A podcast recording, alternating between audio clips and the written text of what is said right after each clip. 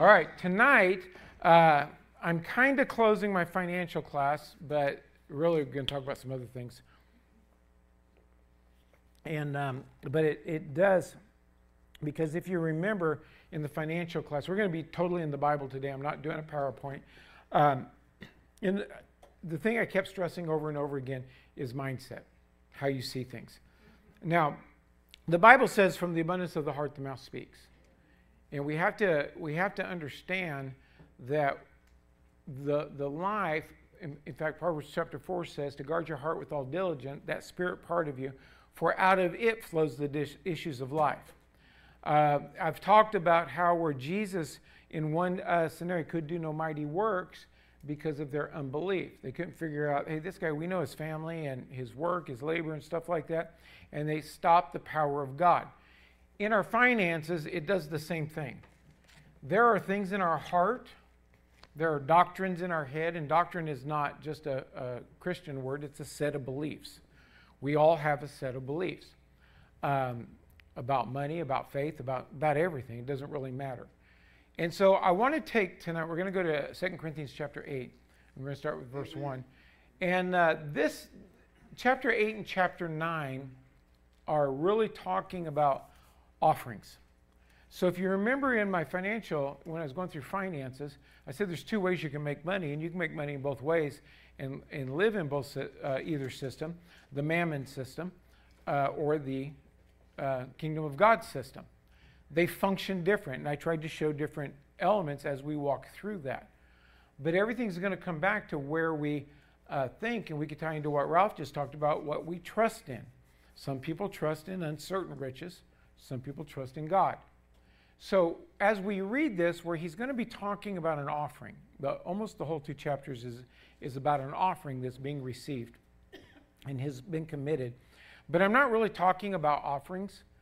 I really, what I, what I want, if you can keep your, your brain and your focus on as we walk through these scriptures, look at the heart and the intent of everybody involved in it. Because that's what it all comes down to. In Hebrews, says the word of God sharper than a two-edged sword, piercing asunder between the thoughts and the intents of the heart. God knows why we're doing things. And, and we a lot of times put on a front of why we're doing things. We talk really good Christian talk sometimes but God knows what's in our heart. Um, in Jeremiah, it says, The heart's wicked and deceitful above all things. Who can know it? Uh, so he tells us and gives us understanding that your heart will deceive you. Do you, do you know how to, to figure out what you, what's in your heart? Watch what you do. Just watch what you do. Because the very next verse, he says, I try the reins of your life to see which way you go.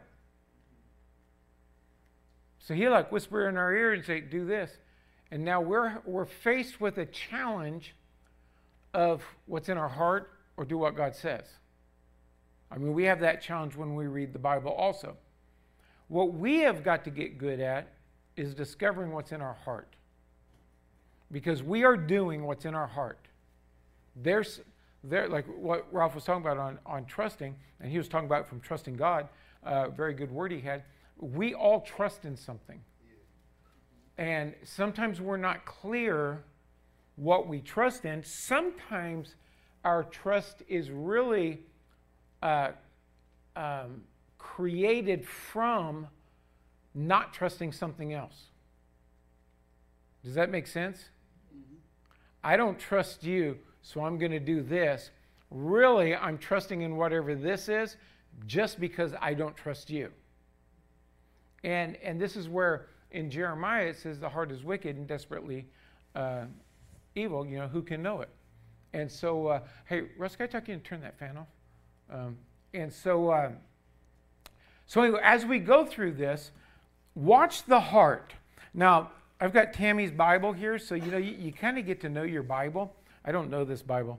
Um, and uh, uh, what's that? Uh, no, it's formatted different. And uh, but hers has King James version and amplified in it, and I'm going to kind of read them both. So they're lined by they're side by side, so I thought it'd be easier for me than having to. Uh, usually, when I read out of the amplified, I have another amplified Bible with me. So, uh, chapter eight, verse one, 2 Corinthians. Moreover, brethren, we do you to wit, or we desire you to know of the grace of God bestowed on the churches of Macedonia.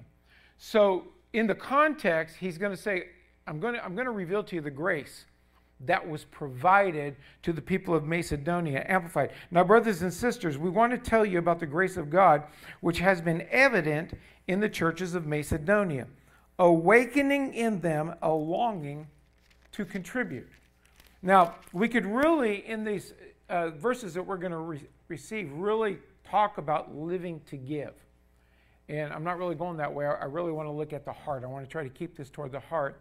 But you're going to see that some things happened that the power of God came that actually excited them in a motivating fashion to give. Uh, how that in a great trial of affliction, the abundance of their joy and their deep poverty abounded unto the riches of their liberality. Now, that's really kind of contradictory in our thinking. Amplified says, For during an ordeal of severe distress. Now, have you ever been in an ordeal of severe distress? Did you overflow with joy? Not usually, right? Usually, distress makes you feel distressed.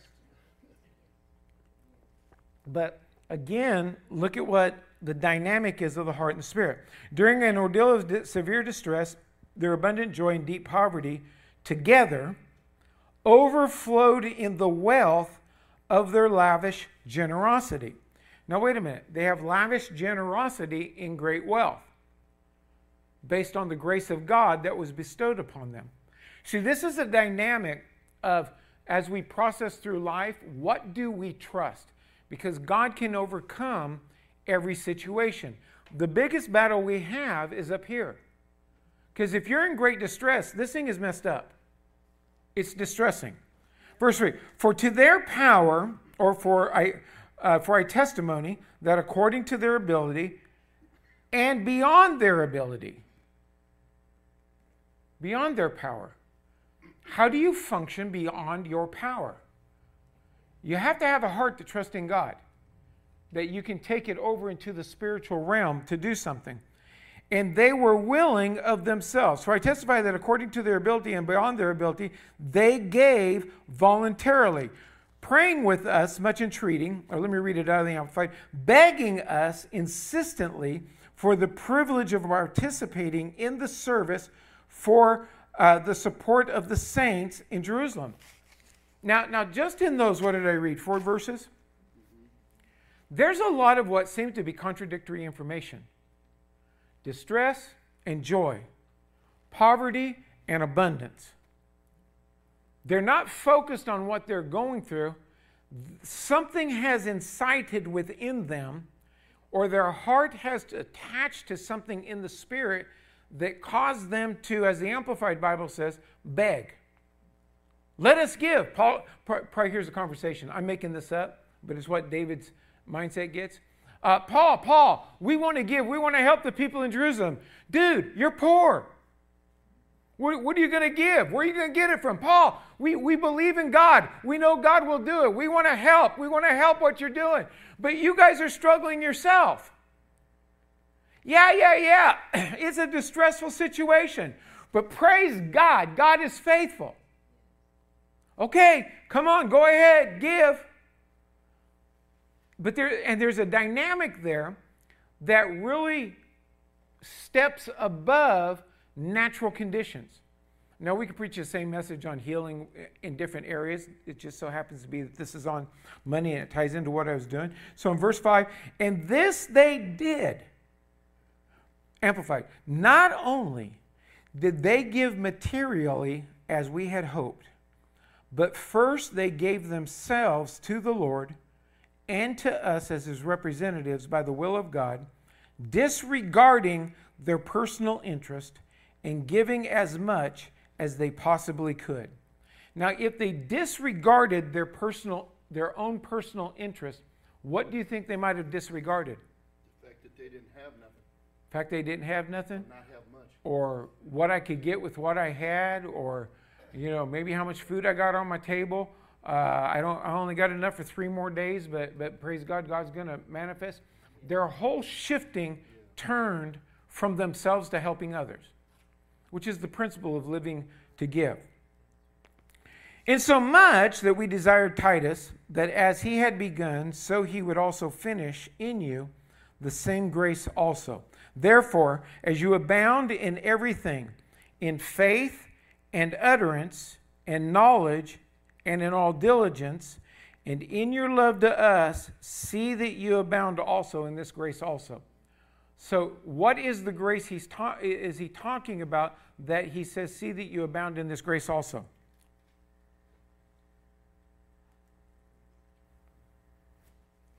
Nobody? Raise your hand. Somebody will bring you a microphone.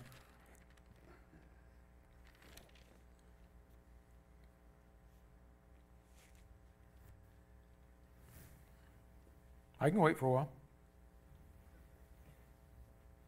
The grace of giving.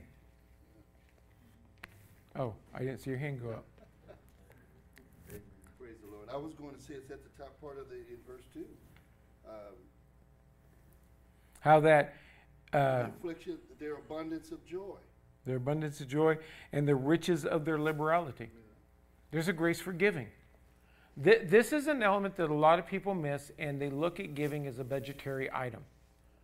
And, and there's, there's an element of giving that the purpose turns from you to helping somebody else. So let's go back. I, uh, that you abound in this grace also. I speak not by commandment, but by occasion of the forwardness of others to prove the sincerity of your love. Amplified.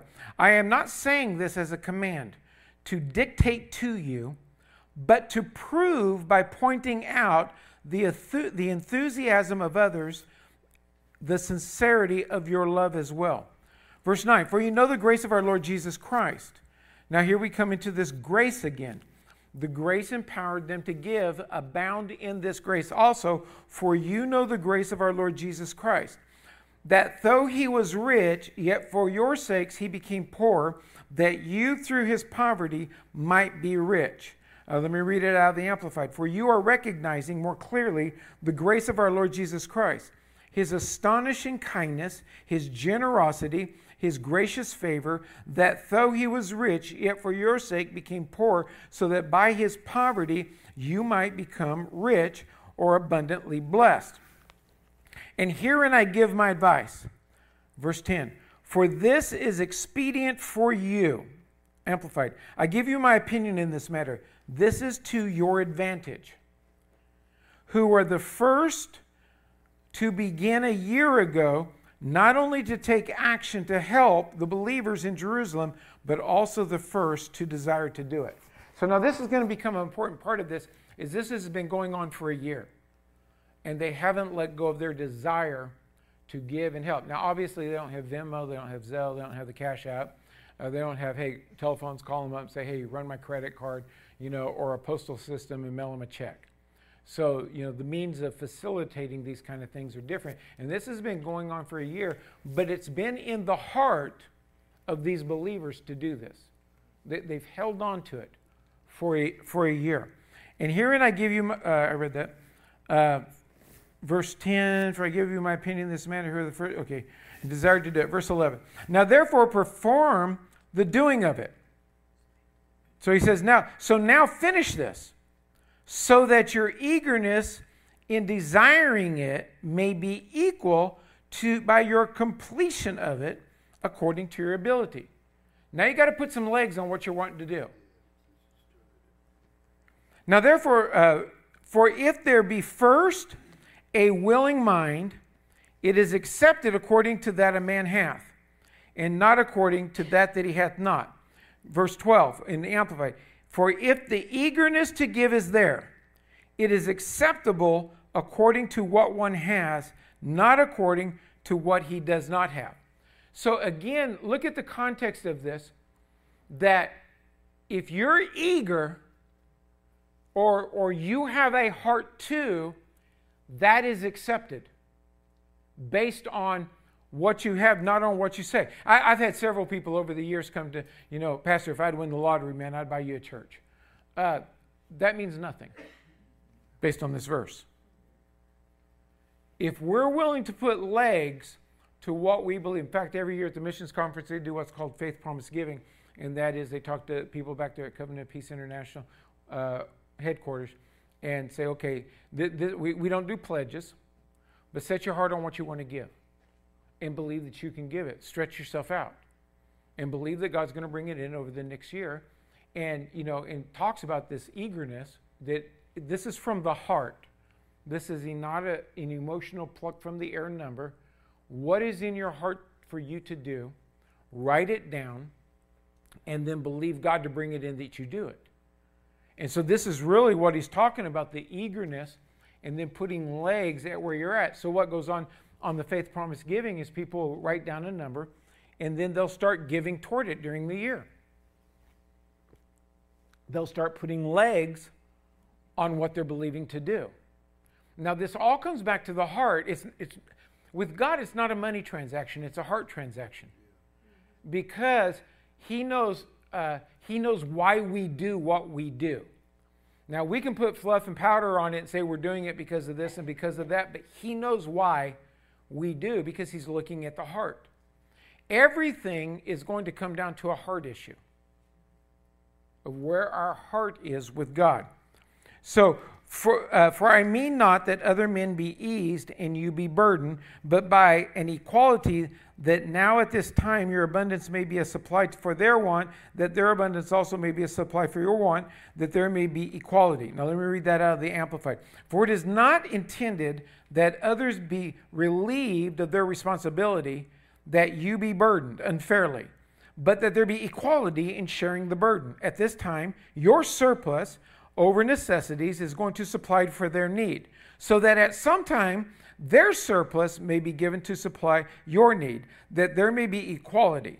Now, stop and think about this for a moment. Why doesn't just God give them all what they need? He, he wants them to work together.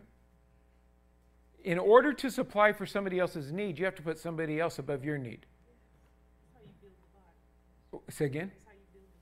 How you build the body and how you want. If you go over to the book of Acts, they said they had all things in common. Now that didn't mean they lived in a communal, and but but those that had surplus helped those that had lack, so that when those that had lack could, or so those that, who are in lack, when they come into surplus, could help others. It really facilitates the functioning of the whole idea of the Bible. Is it's better to esteem others higher than yourself. Most Christians today, or a large portion of Christians today, is, uh, you know, they live on the principle of gimme, gimme, gimme, my name is Jimmy. Uh, you know, it's just like, uh, what's in it for me? What can I get? What, what am I going to have? And everything like that. But God says, if you go into Matthew chapter 6, uh, He says, seek for the kingdom of God. And all these things that I just told you about, the verses above it, I'm quoting 633, He says, I'll give them to you. Rain, you know, the clothes you wear, the food you eat, and all this kind of stuff. I'll take care of you if you'll focus on seeking me. And on seeking me, I want you to help them. And, and a lot of times we don't see the purpose of God because we look at it as a budgetary item. And I went over budgets. You should live on a budget. You should know where your money goes and what not. But don't ever put God in a budget. I mean, you can have your, your tithes, your offerings in the budget, but don't limit God on that. If he ever nudges you to do something else, always follow what he's going to do because he's trying to bring us into greater things. Okay, as it is written, um, he that had gathered much had nothing over, and he that had gathered little had no lack. So everybody was taken care of. Now, we're going to go into ver- uh, chapter 9, okay? Because the chapters and verses were added by the translators. Paul's writing a letter, and he hasn't changed subjects. He says, For as touching the ministry, uh, ministering to the saints, or amplified, now it is unnecessary for me. Wait a minute, 14, 15. Oh, there's more to that. Let's finish off the, chapter 8. I thought it, again, I did, the formatting's different than my Bible. But thanks be to God, verse 16, which put the same earnest care into the heart of Titus for you. For indeed he accepted the exhortation, but being more forward of his own accord, he went unto you. And we have sent with him the brother, that's Luke, he's referring to, whose praise is in the gospel throughout all the churches. And um, I believe that one. Take that back. It might not be Luke, but it is Luke? Okay. And not uh, that only, but who also chosen. This Bible's formatted different than mine. and doesn't have my notes in it. And not, o- and not that only, but who was also chosen of the churches to travel with us with this grace, which is administered by us to the glory of the same Lord and the declaration of your ready mind. Let me read 19 in the Amplified. And not only this, but he, also, but he has also been appointed by the churches to travel with us in regard to this gracious offering which we are administering for the glory of the Lord Himself, and to show our eagerness as believers to help one another. Verse 20, avoiding this, that no man should blame us in this abundance which is administered by us, providing for honest things, not only in the sight of the Lord, but also in the sight of men. And we have sent with them our brother, whom we have oftentimes proved diligent in many things, but now much more diligent, upon the great confidence which I have in you. Whether any do inquire of Titus, he is my partner and fellow helper, concerning you or our brethren, be inquired of. They are messengers of the churches and the glory of Christ.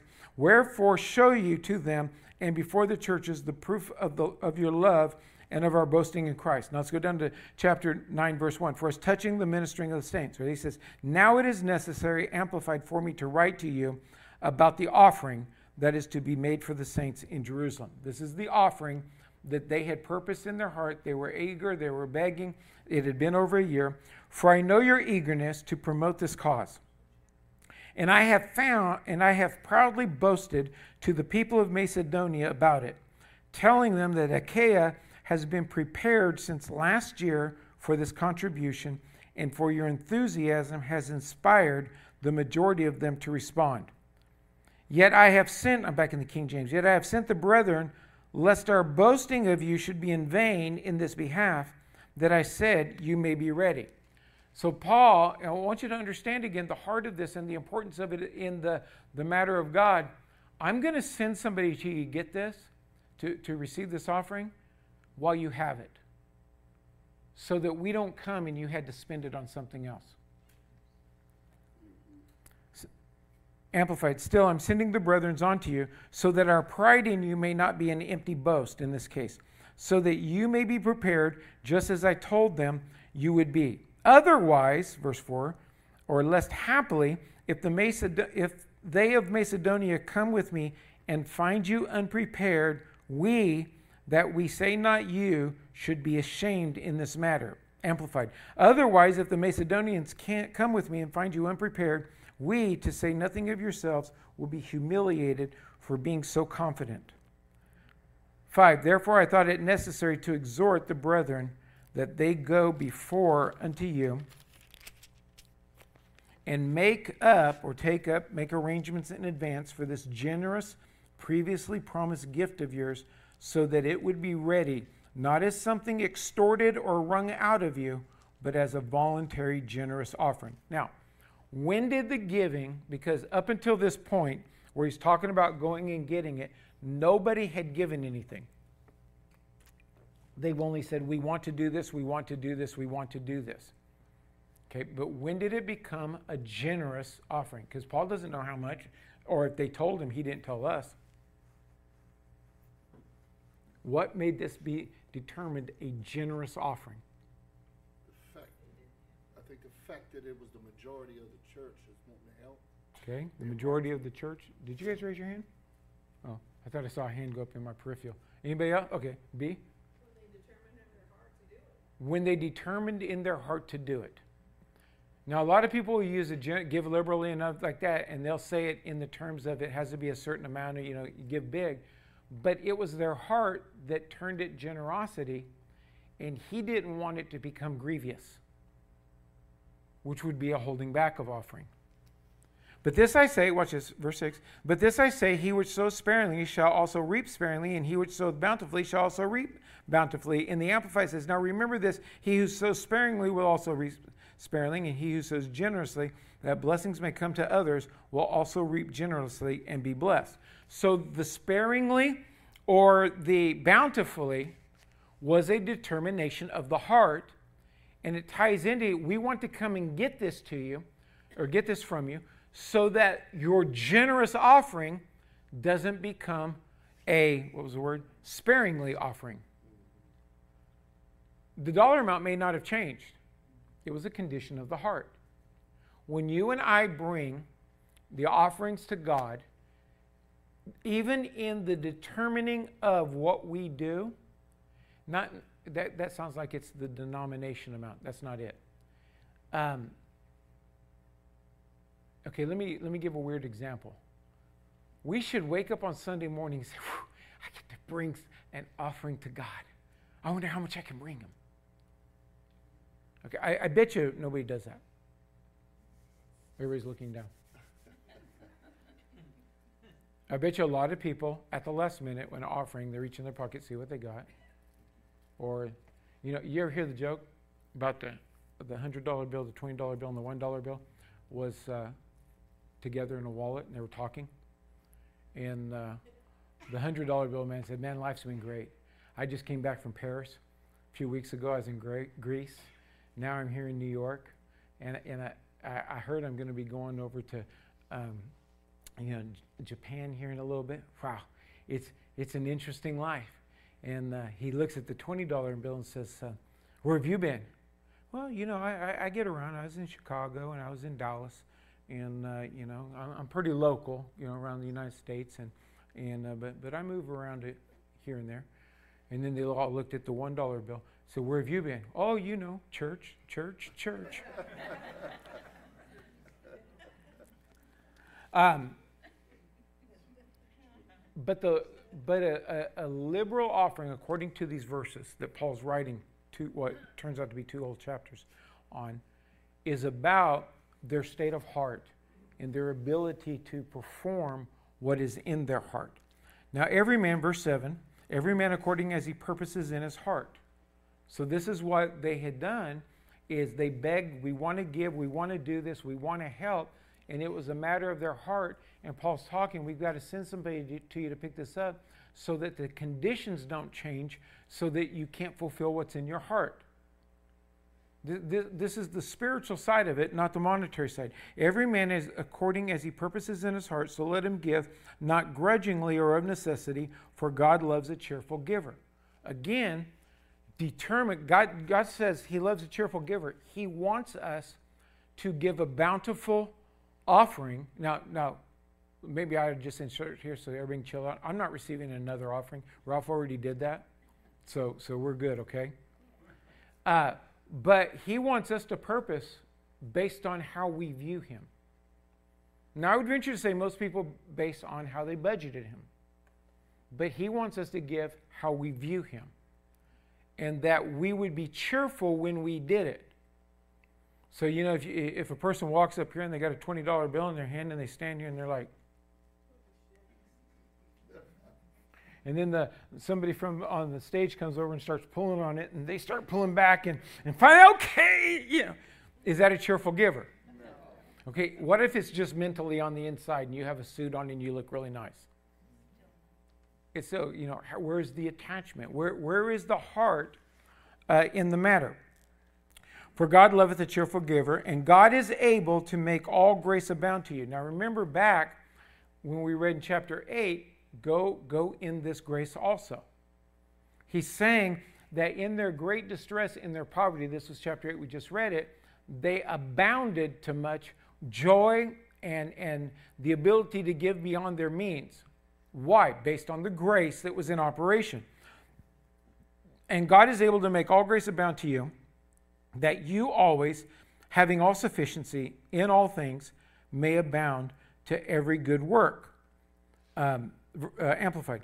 And God is able to make all grace, every favor and earthly blessing come in abundance to you, so that you may always, under all circumstances, regardless of the need, have complete sufficiency in everything, being completely self sufficient in Him, and have an abundance for every good work and act of charity. Now, do you think that would apply to inflationary times also? But see, now we're going to start seeing where our trust is as inflation, as different things go on, and the way the money movement, the economic system is, is shifting. Where is our trust? And where is our, our cheerf- cheerfulness? And is our giving an abundant giving or a, a what was the other word? Um, abundance sparingly, or a sparingly giving. God, you know I gave $100 and I need that for my utility bill. You got to bring it back to me, God. I don't know that that's cheerful, is it?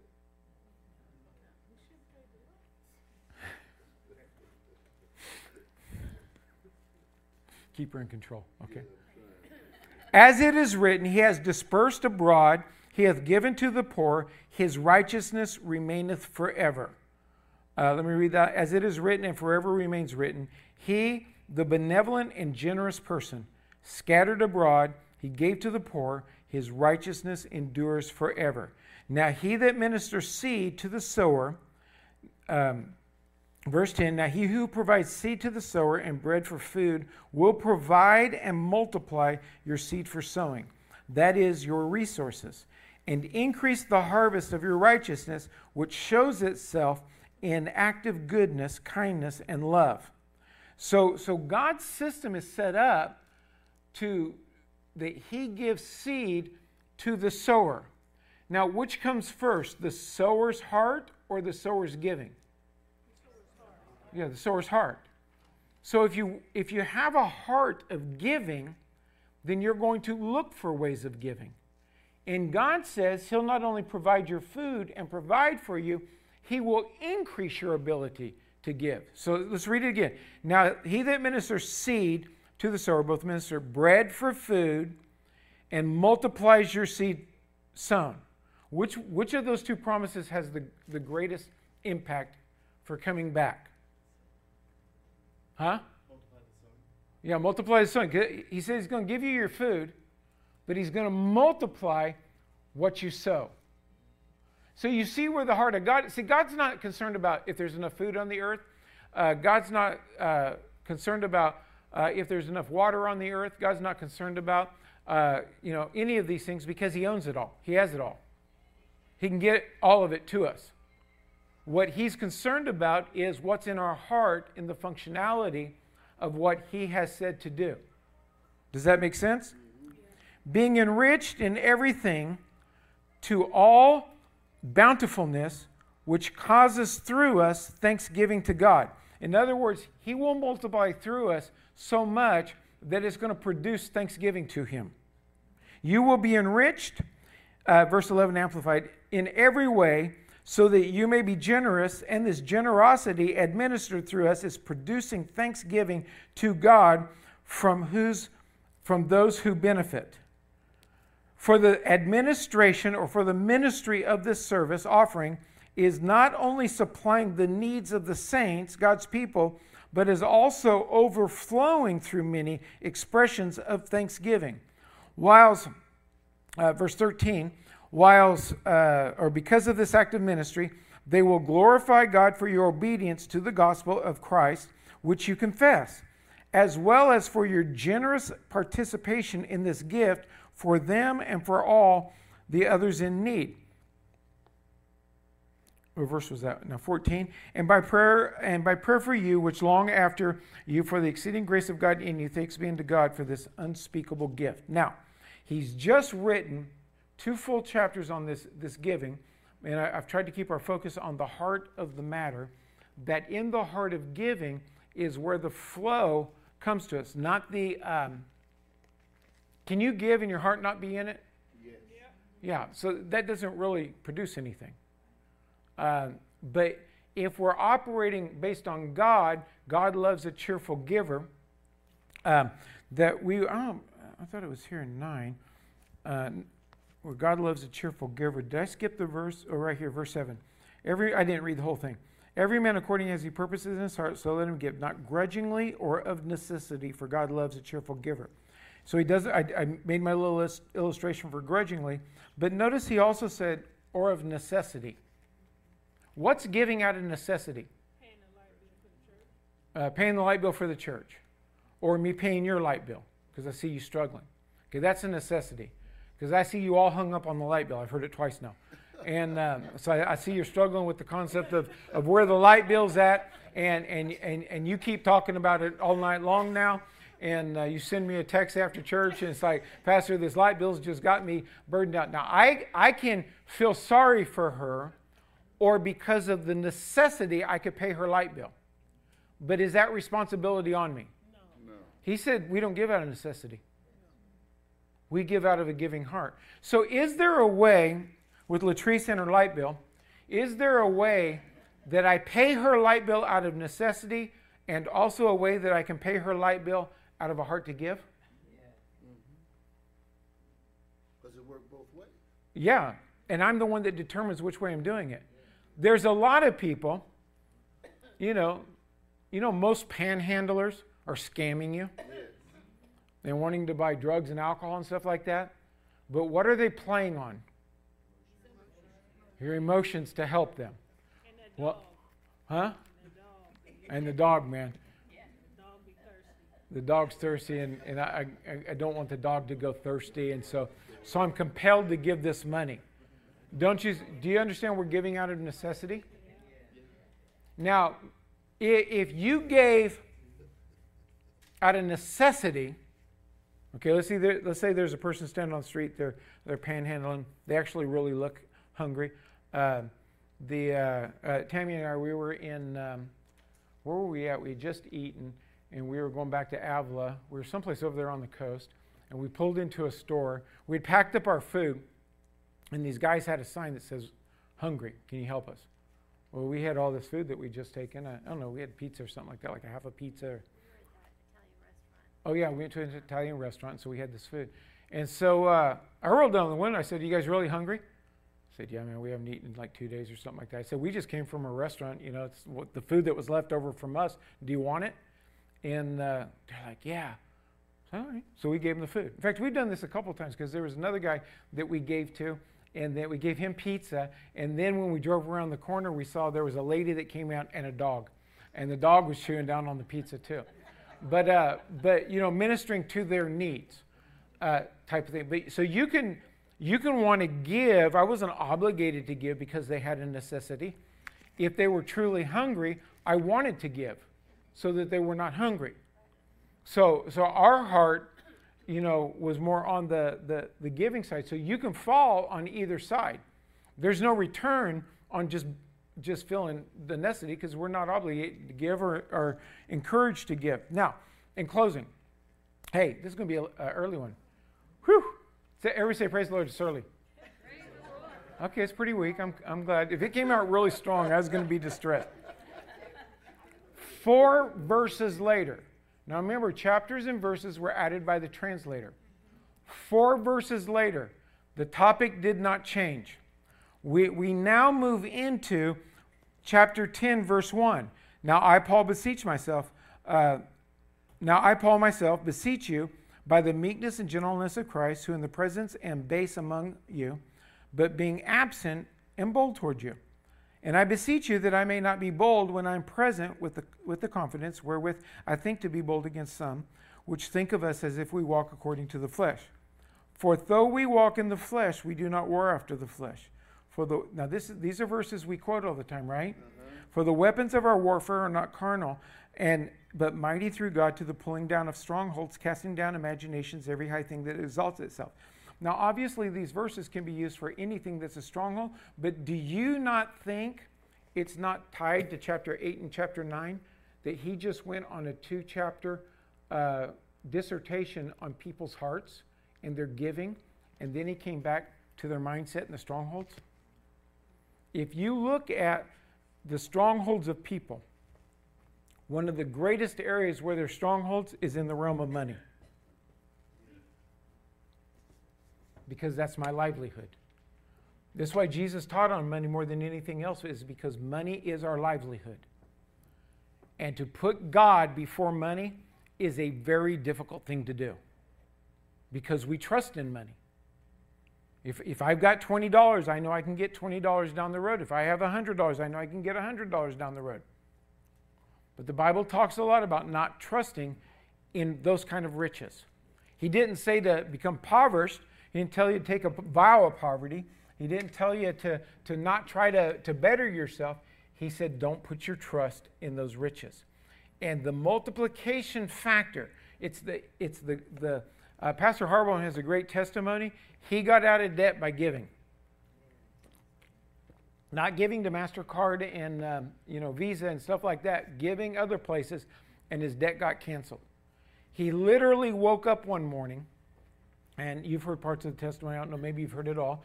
But uh, um, he, he started giving into missions. He started giving into other things. Things came back. Uh, he was he was struggling. He was up over his head in um, uh, in debt. Uh, I think it's a literal story. Angel being a CPA, uh, when she uh, looked at his portfolio, which was all of his debts, she had to get a bag and breathe into it because she started hyperventilating. She had never paid interest on debt. And it literally, not only did she second guess, should I marry this guy, but people told her, don't marry him, you'll be broke your whole life. And she went through a battle on it. He, he was that bad off. He was a, um, sheetrock hanger. He fell off a roof. He broke, he had to have pins. He lived off credit cards for several, several months. He was way over his head in debt. And when he got out of debt, it was through giving. He said he woke up one morning with all the debt, not enough money to pay anything, bill, collectors calling him, and then he went to bed that night debt free. And uh, a guy heard that he was trying to get going in ministry. He says, uh, "You come over for dinner. We'll feed you tonight." He said, "Okay, yeah, that'd be good." Uh, he says, "We want to we want to help you get started in ministry." He went over there, and um, he had gotten to the place so strong that God was his source and not people. That they told him that um, I guess he, on the phone they told him we were. Um, we heard you got a lot of debt and you're struggling financially. He said, So, what we want to do is we're going to make you a no interest loan and uh, we'll pay off all your debt and then you pay us back as you can so you don't have this debt hanging over you. He was like, Well, praise God. Get a free meal and get my debt refinanced. Um, and so he went over there and had a. Uh, sat down there eating, and the lady, uh, like elbowed her husband, said, Are you going to tell him? Are you going to tell him? And uh, he says, Yeah. He says, You know, I, I told you that we're going to pay off all your bills and not charge you any interest. He says, We can't do that. And he said, When he said that, the air didn't come out of him because he had gotten to the place that the word was more true than what he was facing. And he said, Okay, that's fine. He says, I understand it. That was a big step and he appreciated it. He says, No, you don't understand. We're going to pay it off and you don't have to pay us back. And they paid every single debt off, off that he had. He got up that morning with 100% of his debt. He went to bed that night with zero uh, debt. But all because of he worked on, if you hear the whole long testimony where he goes through everything, he worked on his heart, he worked on his giving, and he worked on his confidence in God. Let's stand. Any questions? Comments? Hate mail? Send your hate mail to no reply at. I, I, I tell you, the, the, this thing with God, God's word works. We, we have to have confidence in His word. And our struggle, every one of us has the struggle that we all have to work through, is well, actually, it goes back. In fact, we were just talking about it before uh, service with Ralph, and he's talking about, you know, there's many times I come up here and I do the offering, and the pastor preaches on it. And uh, it just tied in again tonight. Uh, on there is there's faith in things, but then the verb of trust is uh, can you walk it out? And that's where, uh, hopefully, on the financial thing, I've given you enough tools of where to start, where to go. If you want to sit down and, and need help making a strategy and putting things to, together, I'm here to help you on that. And uh, uh, but but we're walking into t- some times that you need to start getting things in order. And so uh, um, I, I, would encourage you to do that. Um, and praise God.